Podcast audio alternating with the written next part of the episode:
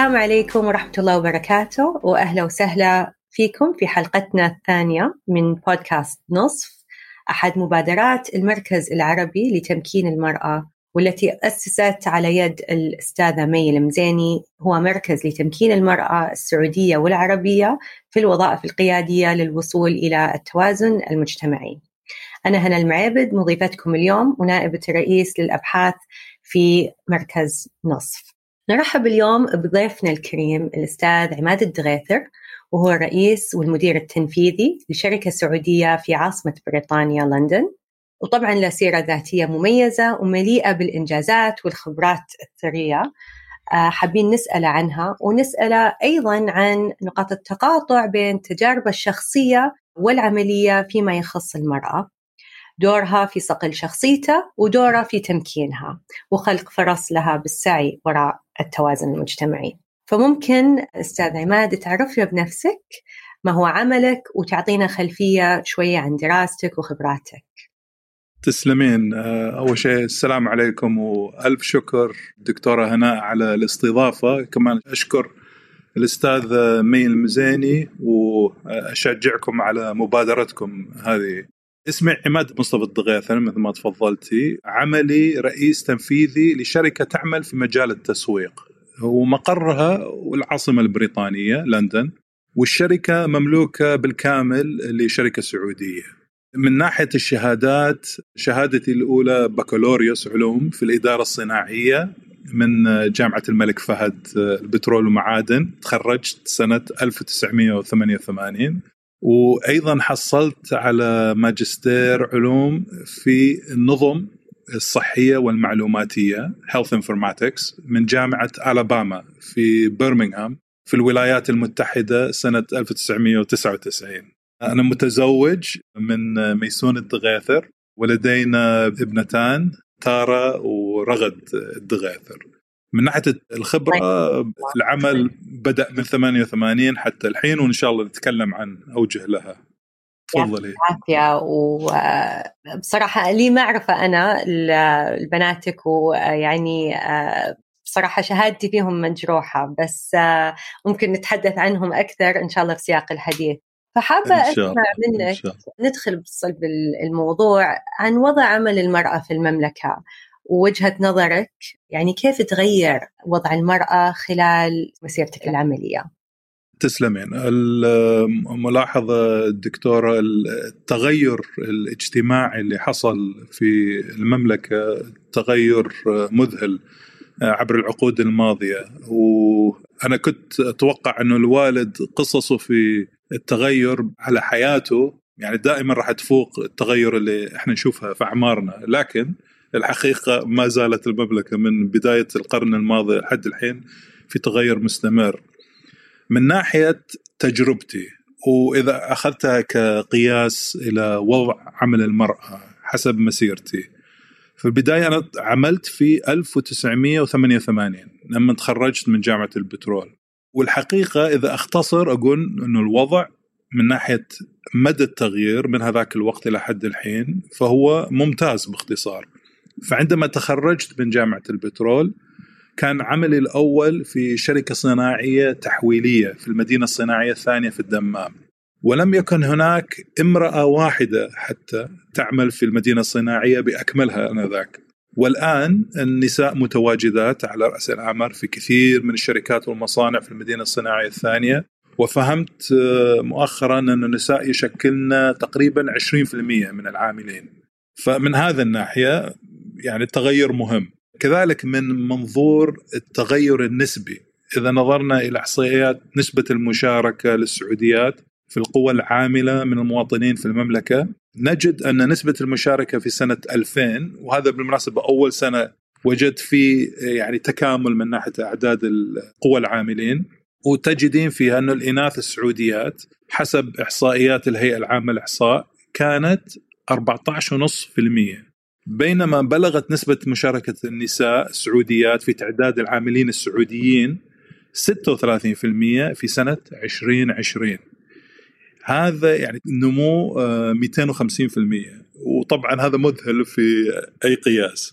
أما من ناحية نسب وجود النساء في السلام الوظيفية وهذا طبعا يخص جمعيتكم المهمة وبالذات في المناصب القيادية ليس لدي معلومات إحصائية دقيقة. وقد تكون لديكم لكن حسب ملاحظتي رغم وجود أمثلة واضحة لرائدات قياديات في قطاعات شتى الخاصة والمدنية إلا أن نسب وجود الإناث في المناصب القيادية قليلة خارج القطاعات النسوية البحتة كالتعليم البنات والمؤسسات الخيرية وغيرها. لذا إذا اختصرت أقول إن الوضع أفضل بكثير مما كان عليه عندما انخرطت في سلك العمل لكن لم نصل إلى المستويات المرادة والتي ترنو إليها رؤية المملكة. يعطيك العافية. وياك. كنت أبغى أضيف على نقطة المناصب القيادية فعلا المرأة بدأت تعمل في جميع القطاعات وجودها في المناصب خاصة في القطاع الخاص زايد بشكل جدا ملحوظ ولكن إلى الآن ما لها دور كبير في المناصب القيادية وخاصة في القطاع العام. مع أن عمل المرأة بدأ في القطاع العام أكثر من القطاع الخاص في المملكة خاصة في مجال التعليم. ولكن ما زال نسبة المرأة في المناصب القيادية في القطاع العام تحت 3% من المشاركة ففي تحدي ما زال موجود. ولكن زي ما تفضلت تغيير مذهل. والنسب نعم. يعني تحكي قصة ذاتها يعني إن كيف كانت تجربتك في يعني قبل 30 سنة تقريبا تعمل بمكان نعم. ما في سيدات والآن نسبة مشاركة المرأة قريبة من 40% فأكيد إنه نعم. وضع المرأة تحسن فأنا أبغى أسألك عن النساء اللي أثرنا بحياتك وعلى نظرتك للمرأة ودورها في المجتمع. فأبغى نظرتك الشخصية وتجربتك الشخصية. إذا تعطينا فكرة عن شخصيات نسوية غيروا مثلا اعتقاداتك حول دور المرأة ودور الرجل الاقتصادي أو ممكن نتعلق على هذا الموضوع بشكل عام.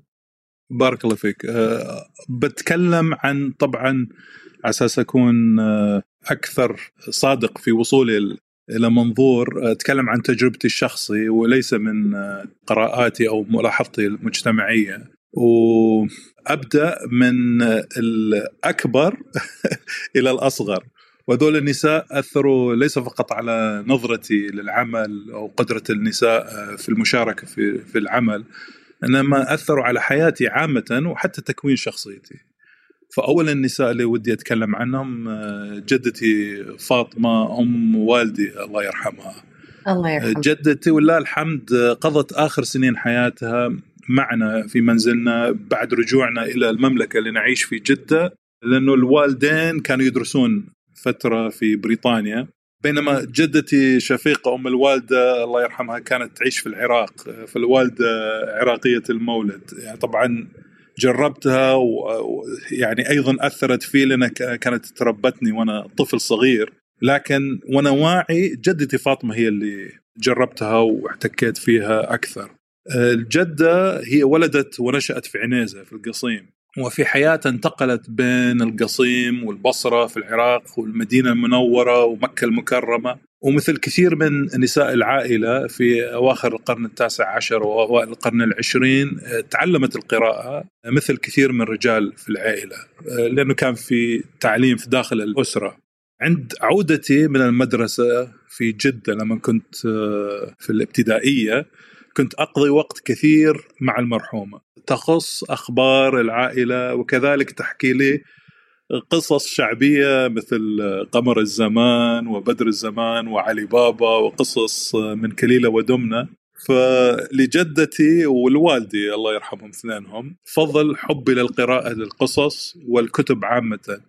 وأجزم إنهم اثنينهم أوقدوا في حب الإبداع بسبب عالم الخيال الذي عشته في القصص اللي كانت تحكي لي إياها الوالدة والكتب اللي كنت أقرأها. كما زرعت في حب واحترام عميق للموروث من العائلة ومن بلدنا.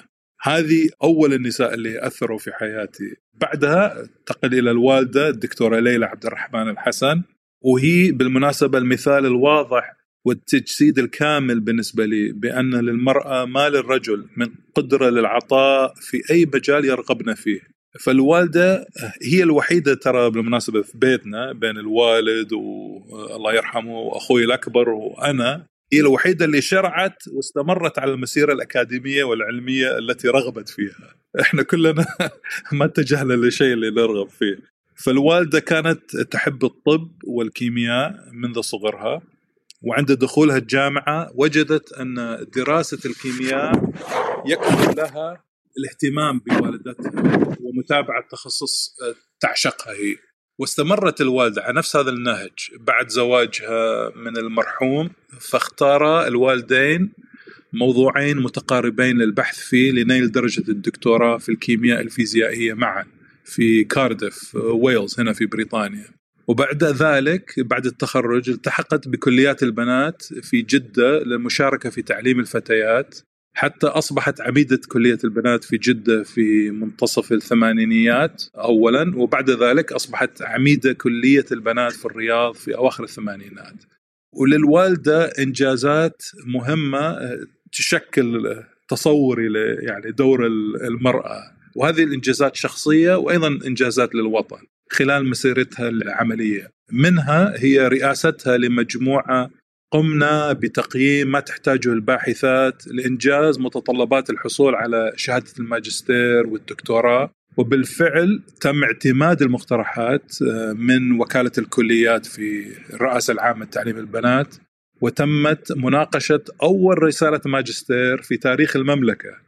وكانت لسمو الأميرة جوهرة بنت فهد بن محمد بن عبد الرحمن آل سعود في النحو والصرف في عام 1980 وبعدها بعام قدمت وقبلت رسالة ماجستير للباحثة المرحومة هيام بنت أحمد الموسى الله يرحمها في الكيمياء العضوية. وبذلك كانتا أول سعوديين نالا شهادة عليا في الدراسات الأدبية والعلمية على حسب علمي قبل الرجال. وكلامها ناقش رساله الدكتور. إي والله ما شاء تبارك الله. وناقش رساله الدكتوراه بعد ذلك بكم سنه؟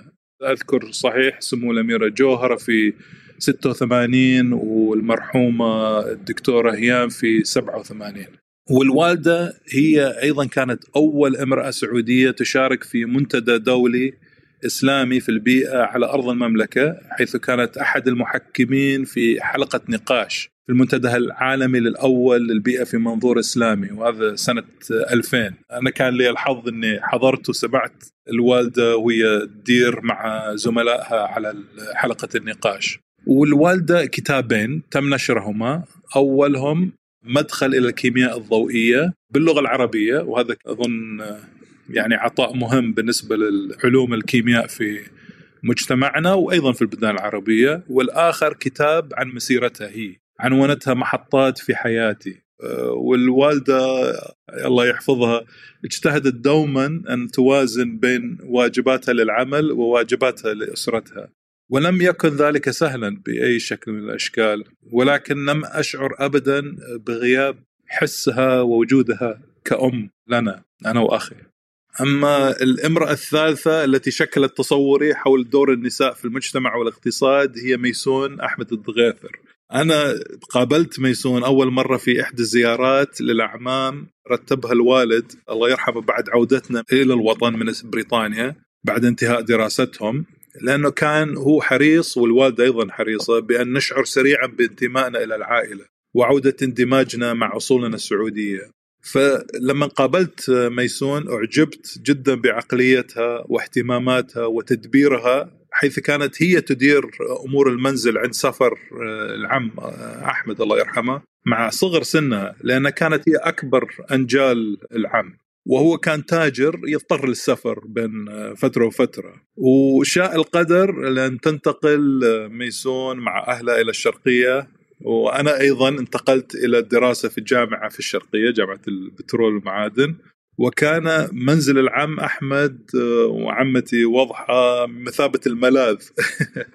المنزل يعني كان جميع عيال العم اللي يدرسون في جامعة الملك فهد البترول المعادن يروحون هناك لما يجوعون أو لما يشتاقون إلى حنان الأسرة.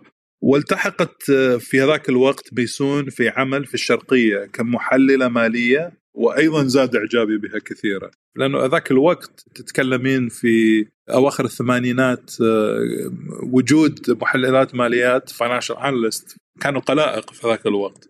أنا طبعا في نفس الوقت التحقت في شركة الصناعات الحديثة ومباركة آه، الوالدين تقدمت لطلب الزواج من ميسون. وهي مثل والدتي أثبتت لي جدارة نسائنا في التوفيق بين تطلعات آه، نسائنا للعمل وتطلعاتهم أيضا للحياة الأسرية وتربية الأنجال. طبعا ليس من الجديد أن نشارككم القول بأن حياة الإنسان رجل أو امرأة تثرى بالحياة الزوجية. فميسون أم تارا وأنا تقاسمنا كل متطلبات إدارة الأسرة من كل ناحية تماما. والعائلة كسبت بذلك كثيرا. وبالمناسبة إن كان الوالد أول من علمني الطبخ فميسون آه، وهي طباخة ماهرة أيضا علمتني بعض الأطباق. وإن كان آه، يعني صراحة طبخي أطيب في رأيي المتواضع يعني.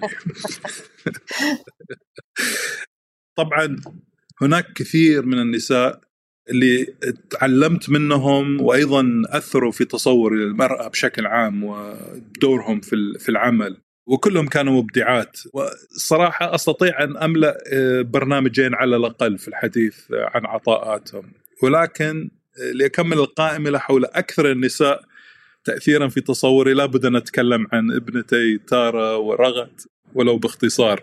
تارا درست بكالوريوس التواصل الجماعي mass communication في جامعة الشارقة. وهناك خلال عملها أو دراستها آسف صار عندها إعجاب من ناحية الاتصال الجماعي والتواصل من ناحية نقل الثقافة والموروث الشعبي.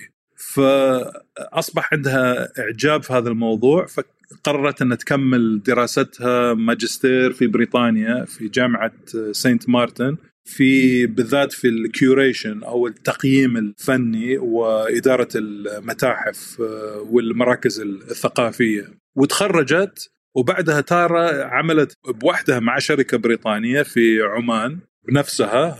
طبعا أصبح هناك مع العمانيين تعرفت عليهم بكل سهولة أصبح لها أهل عمانيين. وأيضا هناك ساهمت في المحتوى في أحد المتاحف في عمان. والحقيقة بعد هذا تارا حولت نظرها بسبب إعجابها في الموسيقى والفن.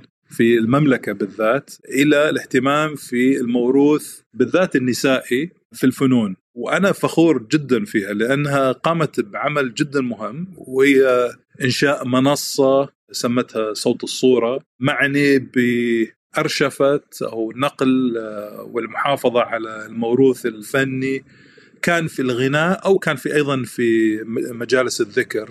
مثلا في في الغربي عندنا المولد وفي في أوقات المناسبات الدينية أو الوفيات وهي يعني مهتمة بهذا. والحين طبعا مميز آه، لها معرض. تسلمين. آه، لها عرض الحين في مركز إثراء الثقافي العالمي موجود في المنطقة الشرقية. أما بنتي الصغيرة رغد وبالمناسبة رغد مثل جدتها من طفولتها هي تعرف إيش تحب فكانت هي مادتين تحبها.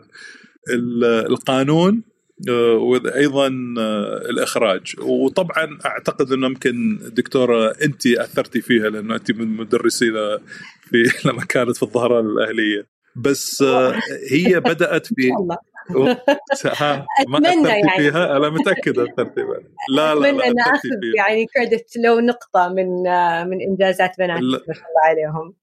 لا أنا متأكد. وأنت كذلك بذلك أنت شاركتي في أيضا في التأثير في ناس آه، هم فلذة آه، قلبي.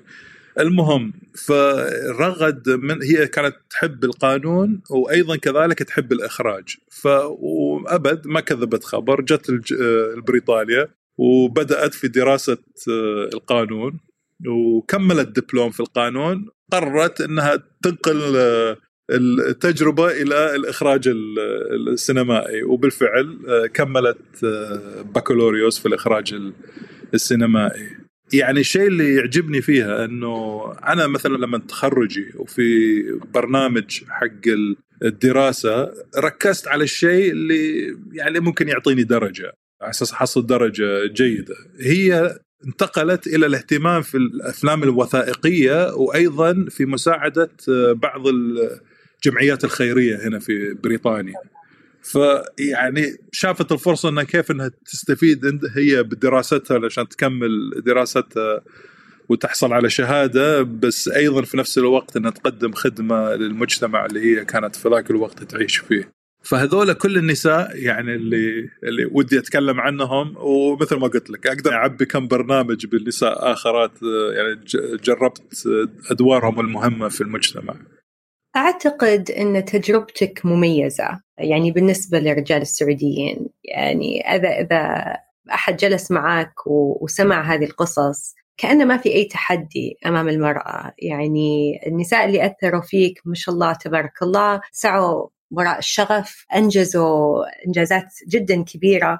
يعني يكفي إن جدتك ما شاء الله عليها كانت تقرأ وتكتب بزمن آه، أغلب النساء السعوديات ما كانوا يقرؤون آه، ويكتبون. ما حصلت لهم الفرصة إنهم يتعلمون بهذه الطريقة. وغير إن والدتك ما شاء الله عليها يعني آه، متعلمة دكتورة عميدة جامعة جزء أساسي من آه، تقنين عملية الحصول على الدراسة شهادات الدراسات العليا للسيدات. يعني بالنسبة لي لما أسمع قصتك أنت ممكن تكون يعني رجل في أي دولة. تكلمت عن السيدات اللي أثروا بحياتهم. مو شرط بالسعودية ولكن أكيد كان في تأثير للمجتمع العربي على الطريقة اللي هم حصلوا على هذه الإنجازات. ويمكن كانت في تحديات وفرص إضافية حصلوا عليها من المجتمع اللي حولهم. فأنا أحس أن تجربتك أولا مميزة بس ثاني شيء يبدو لي أن وجود الدعم من بين أفراد العائلة كان شيء مهم وجزء أساسي من إنجازاتهم. فكيف حصلوا على هذا الدعم لما يمكن كثير من السيدات الثانيات ما كانت عندهم نفس الفرصة من وجهة نظرك. سلمتي. بالتأكيد الدعم هو السبب الأساسي كون إنه الجدة الله يرحمها تعلمت القراءة وكانت بإمكانها تقرأ وتثقف نفسها وإنه الوالدة أيضا يعني انخرطت من هي طفلة في الدراسة فلذلك وصلت لمرحلة الدكتوراه. وأيضا حث والدتها جدتي شفيقة بأنها يعني تهتم في دراستها وكذلك باقي العائلة المحيطة حولنا كان لهم دور كبير. وأيضا يعني ودي ألاحظ إنه هم ترى عاشوا مو فقط في العراق اللي كان يمكن في ذاك الوقت متقدم نسبيا من ناحية العلوم بس أيضا عاشوا الوالد جدتي فاطمة عاشت في عنيزة يعني هذا في طفولته. وفي مكة والمدينة. واعتقد إنه الدور العائلي هنا لا شك. يعني أقول إنه كان من أكبر المسببات التجارب هذه اللي أنا خضتها في الأخير. وهن يعني السيدات اللي في العائلة خاضوها. لكن أيضا أنا شفت في آه، مجتمعنا داخل العائلة وخارج العائلة. يعني لما كنا في لما كنت طفل في جدة أتذكر كانوا جيران الزوج والزوجة اثنينهم صيدلانيين. ويعني أيضا يمكن كانوا نادر في ذاك الوقت لكن موجودين. فأعتقد كانت أصعب في ذاك الوقت لكن الظروف الحين كل ما لها تتحسن. إذا أخذ من هذا كلها يعني شيء إني أقدر أنصح فيه أهلي وأصحابي إنه من ناحية إعطاء الفرص إنه لا شك إنه الإنسان ما ممكن يدرك كل إمكانياته وقدراته كان رجل أو امرأة إلا إذا حصل آه، الإيمان من آه، من الناس القريبين والدعم. وأيضا كذلك اللي شفته إنه في ظروف تناسب مجتمعنا ولا هي بعيدة بتاتا عن عاداتنا وتقاليدنا. فهذا هذا تجربتي. قد تكون مختلفة عن آه، عن الغير لكن إذا سنح لي أن أنه نتقابل حتى على اجتماع ثاني ومقابلة أخرى. أتكلم لك عن سيدات آه، كثيرات وخصوصا إذا أخذت منهم الموافقة إني أتكلم عن تجاربهم. كان لهم تأثير جذري آه، في مجالات كثيرة من ضمنهم حتى حماية المملكة من الأوبئة مو فقط في التعليم.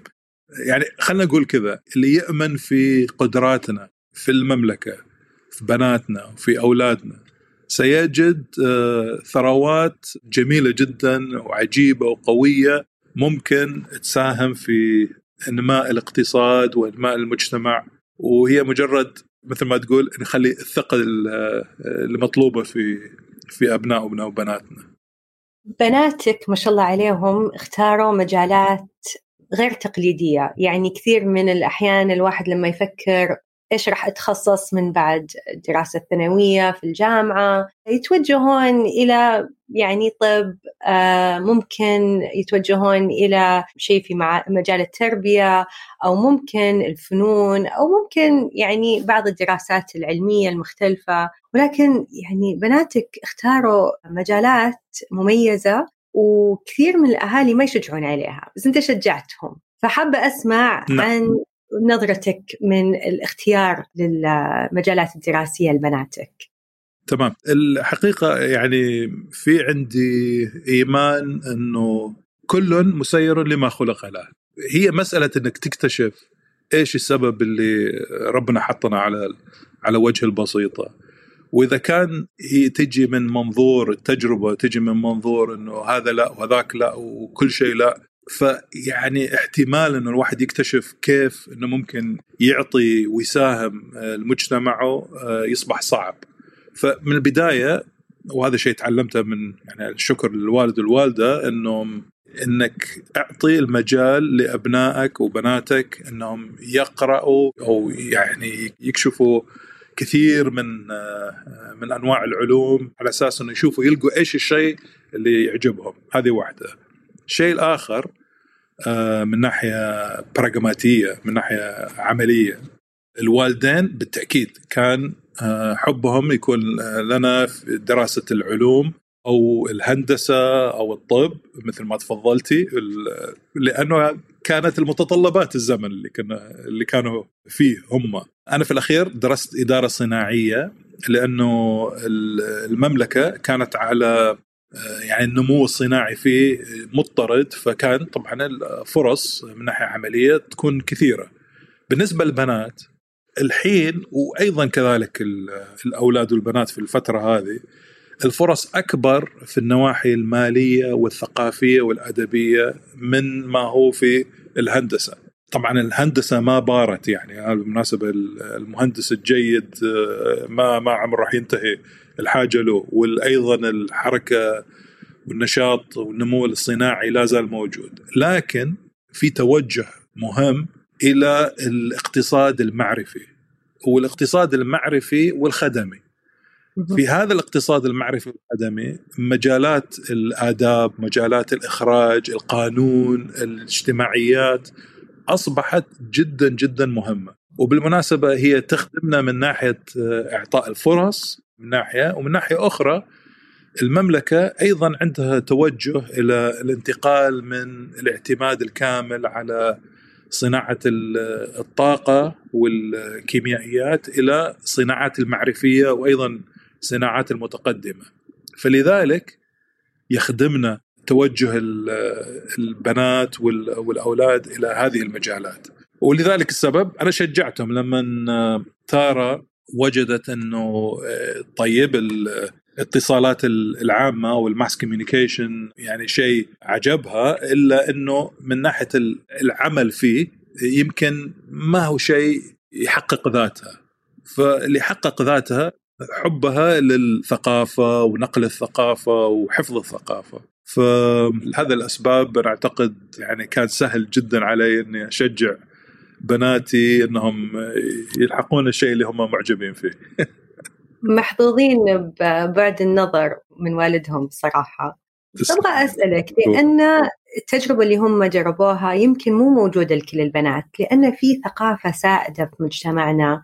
نعم. كثير من الأحيان ترسم ملامح مشاركة النساء في الاقتصاد والعمل. ومنها يعني ما يسمى بثقافه العيب. فكيف تفهم هذه الظاهرة عند الغير وكيف تتعامل معها؟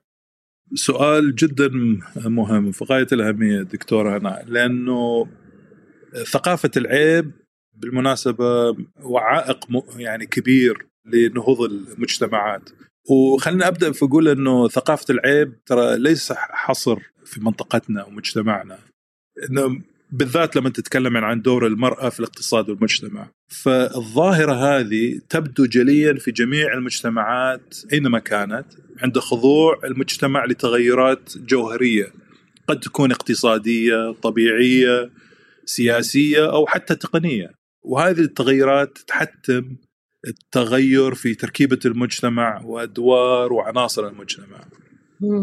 بالمناسبة من ناحية بعض حقوق المرأة على أساس إنه يكون لحد يقول إنه إحنا نحب جلد الذات وهذا بعيدين عن هذا. لكن حقوق المرأة مثل حق الملكية والميراث لم يكن ما لنسائنا في مجتمعنا من حقوق حفظت لهن منذ أكثر من 1400 سنة. لم تكن متوفرة للنساء في مجتمعات غربية حتى أواخر القرن الثامن عشر وليس حتى كليا.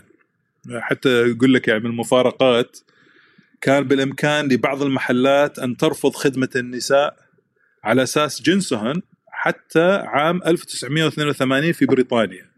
في السنة أصبح هناك في قانون يقول لك ما تقدر تفرق آه، بين جنس وجنس في إعطائك الخدمة أو بيع الخدمة. فقط آه, آه، قبل 40 سنة. إي نعم. وأيضا كذلك لم يكن من حقوق الزوجات تخيلي أن تتلقى الضرائب بشكل مستقل عن أزواجهم إلا في عام 1990 في بريطانيا. هذا يعني وإحنا طبعا ننظر بريطانيا كمجتمع منفتح وفرص موجودة فيها. والقصد بالمناسبة هنا ذكر الأشياء هذا ليس أنه أقول أنه الوضع عمل المرأة أفضل عندنا أو إلى شيء هذا بس ودي أسلط الضوء أنه في مراحل لذهاب تفكير أو ثقافة العيب بالنسبة لمكانة المرأة في المجتمع والاقتصاد بين مجتمع وآخر. وبداية التغيير في المجتمع الأوروبي مثلا لم يكن آه، بعيدا نسبيا. فمشاركة المرأة في الاقتصاد بشكل ملحوظ بدأت مع الثروة الصناعية في النصف الثاني من القرن الثامن عشر. حتى النصف الأول من القرن التاسع عشر. والمحرك الرئيسي في ذاك الوقت كان تقني اقتصادي.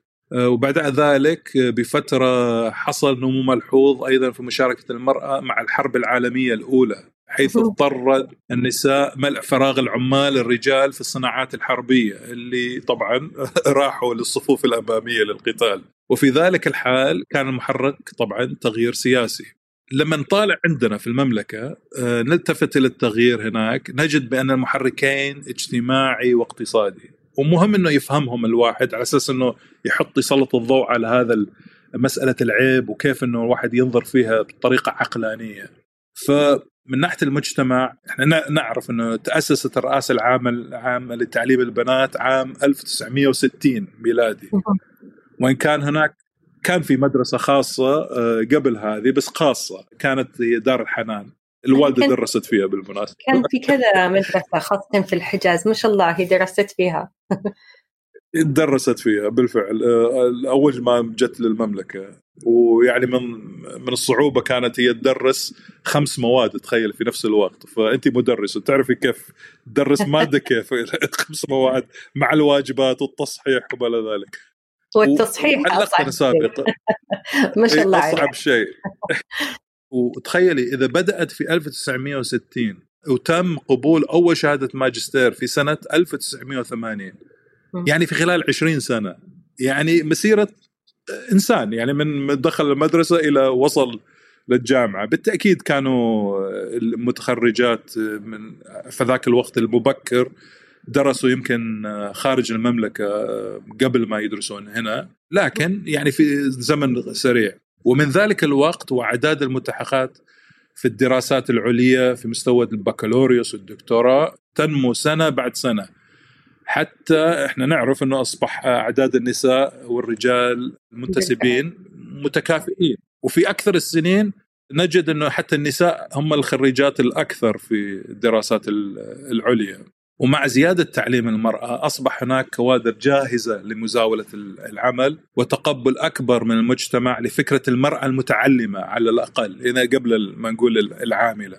أما من الناحية الاقتصادية إذا طالع فيها أيضا مهم في مجالات العمل المناطة بالمرأة تزداد مع وتيرة التغيير في التوزيع العمراني وتركيبة الاقتصاد السعودي. فيعني مهم إنه واحد يطالع ينظر إنه أوائل العقد الثالث من القرن الماضي لما بدأت الدولة السعودية الثالثة غالبية السكان كانوا يعيشون خارج النطاق المدني في القرى والبادية. وإذا نبدأ أول إحصائية في سنة 51 توزيع السكاني تخيلي كان 21% فقط هم في الحاضرة. البقية كانوا في القرى وفي البادية. بينما في 2015 وصلت آه، النسبة إلى 83% تخيل ثلاثة وهذا بالمناسبة من أعلى نسب التمدن في العالم. صحيح. طبعا وهذه أثرت على سير الأعمال. وهذه بالمناسبة سنة مهمة مع مبايعة آه، خادم الحرمين الشريفين مبايعة آه، سمو ولي العهد الأمير محمد وبعد زمن قصير إطلاق رؤية المملكة 2030 تسارعت جهود لتمكين المرأة تزامنا مع الاصلاحات الاقتصاديه واجتماعية. ومع زيادة أعداد المتعلمات والمتخرجات التي أشرت لهم في اعتقادي يصبح هناك ضغط اجتماعي للاستفاده من الفرص الجديدة. وهذا يغير النقاش حول ثقافة العيب. لا شك إنه لا زالت موجودة. مثلا في تجربتي في خلال السنين الماضية في عملت في أحد المستشفيات وكان يعني هي أكثر من ثقافة عيب إنه كان أحد الثلاثه من الأخوات كان ودهم يعملون في المستشفى لأنه هم والدهم أصبح له إعاقة وهو يعول ثمانية أشخاص وكلهم نساء زوجته وسبع بنات. الثلاثة كان ودهم يشتغلوا في المستشفى لكن المشكلة ما ي... لا يستطيعون إنهم يأجرون سائق وأيضا كذلك والدهم كان يرفض إنه يكون لهم سائق رجل بوحده بينما الأسرة محتاجة. ففي الأخير الحمد لله لقينا حل كان في أوتوبيس للعاملات في الشركة في نفس المستشفى. استطاعوا إنه يمروا عليهم ويأخذونهم ويعطوهم العمل. وهذا مهم لأنه تخيلي إذا كان عائلة تصبح تنتقل من العوز إلى الكفاية. وهذا يعني مثال إنه كيف العيب ممكن يوقفنا من عمل شيء مهم المهم التغيير الحين إحنا مثل ما تقول على موجة من التغيير اللي أعتقد راح يكون في محاكاة لمسألة ظاهرة ثقافة العيب وتتغير إلى حال أفضل من الحال اللي كان في السابق. إن شاء الله لأنه أعتقد إن يعني كلامك أكيد جدا واقعي وبالعكس يعني سلطت الضوء على بعض النقاط الجدا مهمة خاصة من ناحية فكرة الحاجة الاقتصادية ولكن أيضا الكوادر النسائية المتعلمة آه، اللي ممكن يدعمون الحركة الاقتصادية ويدعمون الحركة الثقافية اللي حاليا يعني آه، متزايدة وفي ازدهار خاصة فكرة أن المرأة المتعلمة يمكن هي تنقل ثقافتها وعلمها لأبنائها بس ما أعتقد إنه يكفي. آه، ما دام إن عندها كثير من السيدات عندهم الرغبة إنهم يعملون فأكيد إن عندهم قيمة ممكن يضيفونها لمكان العمل ومو فقط دورهم كأم أو كزوجة ولكن من المظاهر لثقافة العيب هو يعني الصراع بين دور المرأة في المجتمع صراع بين دورها كزوجة وأم وتهتم بالمنزل تهتم بالأبناء. يعني أنت يمكن ذكرت لنا أن في نعم. فرصة للتوازن. ولكن كثير من السيدات نفسهم يعانون من هذه المشكلة ويعانون من الضغوط الاجتماعية اللي موجودة. يمكن إذا الضغط الاجتماعي يمكن ما يكون مباشر. يمكن يكون الإحساس بالنقص أو الإحساس بالتقصير في المنزل. فكيف يعني في دور للرجل إنه هو رب الأسرة في دور للمرأة إن هي اللي مسؤولة عن الأبناء الرجل مسؤول عن النفقة. فكثير من البنات نفسهم يمكن يبتعدون عن مكان العمل خاصة إذا صارت عندهم مسؤوليات في المنزل. وهذه من ظواهر نعم. ثقافة العيب. إن عيب إن أنا أقصر بمنزلي عيب إن أنا أقصر مع زوجي. وكثير من السيدات يعني بعد يتأثرون بجداتهم أمهاتهم اللي عاشوا فترة زمنية ما كان في هذا الازدهار الاقتصادي والثقافي والمجتمع اللي قاعد يصير ويحسون إنهم لازم يأدون واجباتهم المنزلية. فأنا أعتقد أنه يمكن جزء من هذا التغيير لازم يكون له علاقة بتغيير فكرنا حول تركيبة العائلة. ولكن يمكن أنت عندك وجهة نظر إضافية ممكن تساعد يعني في فهم التحدي اللي موجود والطرق اللي ممكن إحنا نفهم هذه الظاهرة بشكل آه، أفضل. تسلمين والله يعني هذا سؤالك هو بحد ذاته ممكن ياخذ فترة طويلة في النقاش لأنه مهم جدا فيعني بعض الأفكار اللي الحين ظهرت في مخيلتي. أول شيء خلينا نقول إنه الحمد لله أول شيء على إنه وصلنا إلى مسألة قبول تعليم المرأة كشيء متأصل في في المملكة. ويعني أعتقد إنه نقدر نقول إنه غالبية البنات هم يلتحقون في المدارس ويتعلمون. وطبعا أذكر الشاعر حافظ إبراهيم في قصيدته اللي يقول الأم مدرسة إذا اعددتها أعددت شعبا طيب الأعراق. وأنت ذكرتي كيف إنه إحنا شفنا جداتنا وبعض العمات والأمهات كانوا مثلا ربة منزل وهذول مثل ما تقول لهم آه، الشكر وكل الامتنان في الخدمة اللي قدموها لعائلتهم وأسرهم والتضحيات اللي على الأكثر قدموها. وأتذكر هنا كان في منتدى للمملكة منتدى استثماري هنا في في بريطانيا. وكان في أحد البانلز أو أحد الحلقات موجودة سمو الأميرة ريما بنت بندر اللي هي الحين طبعا سمو الأميرة هي سفيرة المملكة في بريطانيا وكلنا فخورين جدا بها في أمريكا أظن. في أمريكا صار آسف أخوها في بريطانيا وهي في أمريكا أحسنت فخورين جدا جدا فيها. إنما هي سألوها سؤال يعني سؤال مهم حول دور المرأة في المملكة. وبالمناسبة أنا طبعا ما أخذت موافقة من سمو الأمير أن أقول الكلام هذا بس هي قالته في محفل عام فراح أعكسه.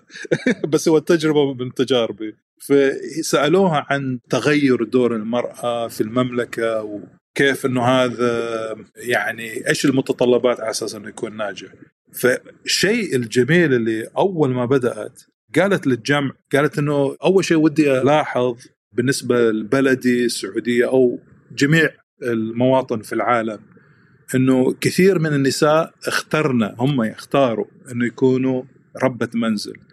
وهذه ترى وظيفة جدا جدا صعبة يعني. ما وظيفة سهلة ابدا. ما له الغرض الاقتصادي ومن ناحية أنشاء الأسرة وما إلى ذلك. فهي توجهت لهم بالشكر. الحقيقة القاعه كلهم قاموا صفقوا له أكيد لأن هذا العمل هو عمل بحد ذاته نعم. وما ينتفع لا راتب آه، ولا في سكليف بالتأكيد. فهم الشكر لهم كل الشكر. الحقيقة طبعا أيضا إحنا ودنا نعطي الفرصة للجميع. ولما تكلمتي على دور رب الأسرة الرجل أو السيدة ودورها وما إلى ذلك أعتقد أن الفرص تضيع إذا كان فقط الرجل أو المرأة حطوا وضعهم في خانات محددة ومنعوا المشاركة. يعني خليني أعطيك أنا من تجربتي مرة ثانية على أساس أكون يعني أمين أتكلم عن تجربتي. في نهاية وجودي في الشركة الصناعيه اللي في الدمام طلبوا مني إن أنتقل من من الشرقية. وقالوا تعال راح نرقيك من مدير إلى أعلى في جدة ومن بعدها ممكن ننتقل إلى لأنهم شركة عالمية تنتقل إلى أفريقيا وفي ذاك الوقت يمكن اليمن وتأخذ مثلا رئاسة سوق حق دولة. وطبعا كان هذا شيء جميل لأنه فيها تطلعاتي اللي هي النمو في المناصب. لكن لما طبعا طالعنا فيها ميسون وأنا قلنا طيب إذا إحنا رحنا لجدة. إيش راح يكون الفرص بالنسبة للميسون؟ ولما حسبناها حسبناها إنه يكون يعني أنا كسبت منصب لكن بمجموع نخسر كأسرة من ناحية الدخل. لأنه ما كان بإمكانهم إنه يأمنون لها وظيفة محللة مالية في جدة أو وظيفة أخرى مشابهة. والحقيقة أقول لك اضيف لك. ميسون كان راتبه أعلى من راتبي. لأن هي كانت تعمل في شركة الراتب فيها أقوى من من راتب. فطبعا كان التوجه المنطقي أني ألتحق في شركتها وهذا بالفعل اللي سويته. لأن على أساس نخطط آه، يعني سيرة الوظيفية للمستقبل آه، يكون اثنين مع بعض وما تصعب الحال. وبالتأكيد في ذاك الوقت أنا ما اعتبرته تضحية. يعني ممكن واحد يقول أنت لا ضحيت. قلت لا ما أعتبرها تضحية. أنا أعتبرها قرار مشترك بين ميسون وأنا إنه هذا الأفضل بالنسبة لنا كأسرة. طيب بعدها بسنين. كنت أول ما عملت في الشركة في مستشفى. والمستشفى آه، احتاجت إنه متخصصين في نظم المعلومات. فلذلك أنا قدمت وجاء موافقة إني يصير لي بعثة في أمريكا. هنا طبعا كان السؤال صعب. طبعا البعثه والدراسه الماجستير سنتين. كيف الحين مع ميسون والبنات؟ يعني إيش إيش الوضع؟ ميسون هنا قالت خلاص أنا آخذ إجازة من العمل ونجي مع بعض. لأنه ما ودنا نفصل بين العائلة. سنتين خصوصا في الطفولة في الأطفال لما كانوا يعني صعب على غياب أحد الأبوين. هي نفسها ميسون ما كانت تعتبرها تضحية. كانت تعتبرها استثمار في عماد. لأنه آه، عماد راح يحصل آه، ماجستير وهذا طبعا راح يفتح المجالات في المستقبل. وبالفعل دراسة الماجستير فتحت لي مجال النمو. الود إني أقول الانتقال من تفكير إنه الأسرة طالع إنه كذا في دور معين ثابت لأحد الأبوين ما هو صحيح. فهذه تجربتي. فأنا أقول يعني الواحد إذا فكر فيها كون استثمار ليس ككون تنازل. يمكن أحد يسميها تنازل يمكن أحد يسميها تضحية بكيفهم. يعني ماذا بكيف الشخص.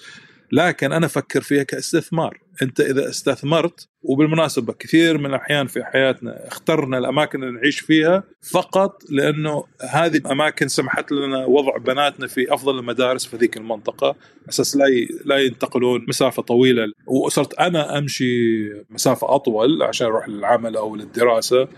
على أساس بناتي يقدروا يدرسون في مكان قريب ومكان ممتاز. أيضا أعتبرها استثمار.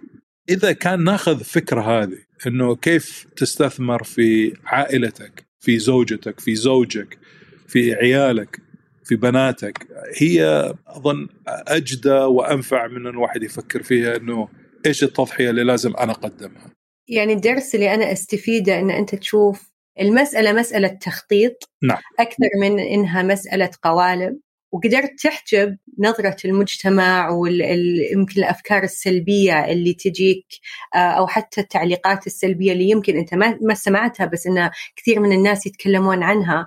نعم. تحجبها وتفكر بالتخطيط الأفضل والأمثل لعائلتك ولتجربتك وللمرحلة الحياتية اللي أنتم فيها كعائلة. نعم. فيعني أنا أحس إن هذا درس عظيم وبصراحة فكرة متنورة عند كثير من العوائل في كل مكان بالعالم إن الواحد يفكر في العائلة ك يعني أفراد مختلفين كلهم عندهم احتياجات راح تختلف على مدى الحياة وأكيد في اختيارات راح تكون صائبة بعض الأوقات وراح تكون ممكن بوجهه نظر أحد ثاني تنازل ولكن هو الأنسب للعائلة والمستقبل الحياة العائلية. فبالعكس أنا أحس إنه يعني الفكرة هنا إنه التنازلات يمكنها كثيرة إذا تبغى تسميها تنازلات. ولكن يمكن التنازل يساعد في الوصول إلى التوازن المجتمعي، التوازن العائلي نعم. والتوازن اللي خاصة يعني بتجربتك آه، يرتقي بالمرأة والرجل كل حسب كفاءته وحسب رغباته وحسب احتياجاته في الأوقات المختلفة فدرس عظيم صراحة ويعني أنا بعتذر منك آه، لأن آه، قرب يخلص الوقت. سلمتي. وأحس أن عندي أسئلة كثيرة. وفتحت أبواب كثيرة ما زالت مفتوحة. إن شاء الله نقدر نستكمل الحديث عنها في فرصة جاية بإذن الله. إن شاء الله. بس إذا عندك أي تعليق نهائي أو أي نقطة إضافية حاب أن نختتم فيها؟ بارك الله فيك. النقاش جيد معك دكتورة هناء ومثل ما كنت أقول لك أنه يعني أنت بالذات أثرتي في بناتي وهذا يعني أصبحتي أثرتي في نفس الشيء في حياتي أنا. وكذلك الأستاذة مي في حصل في سنين اللي كنا نعمل مع بعض ولاحظت قدراتها كمديرة بارعة. وأيضا معاها وضوح في الفكر. القصد والشيء الوحيد اللي أبغى أختتم عليه أنه الإنسان لا يضع آه، مثل ما نرى بعض المرات اللي هي بالنسبة لي يخلون عند الله يعزكم الحصان يحطوا له على جنب العين شيء حاجز على أساس لا يشوف اللي يمين وشمال بس يشوف اللي أمامه ويمشي في خط فقط واحد. إحنا لسنا كذا. إحنا لازم تطالع يمين شمال وتشوف القدرات اللي موجودة حواليك في النساء وفي الرجال وتستثمريها الافضل أفضل شيء لنفس الأشخاص وأيضا كذلك لبلدنا وصراحة بلدنا تستاهل إنه يكون جميع النساء الرائعات اللي عندهم عطاء مهم يعطوها اقتصادنا ومجتمعنا إنه يكون يشجعوا ويعطوهم الفرصة. فهذا طبعا طلب من جميع الأبهات والأمهات اللي مثلي عارف يحبون أبنائهم أنهم ينظرون الاستثمار في بناتهم وللمستقبل إن شاء الله يكون أجمل لبلدنا. بإذن الله من أمثالك. بارك الله فيك مشكورة تسلم هذا من لطفك. شكرا الله يسلمك ويعطيك ألف عافية وشكرا على وقتك. بارك الله فيك شكرا لك.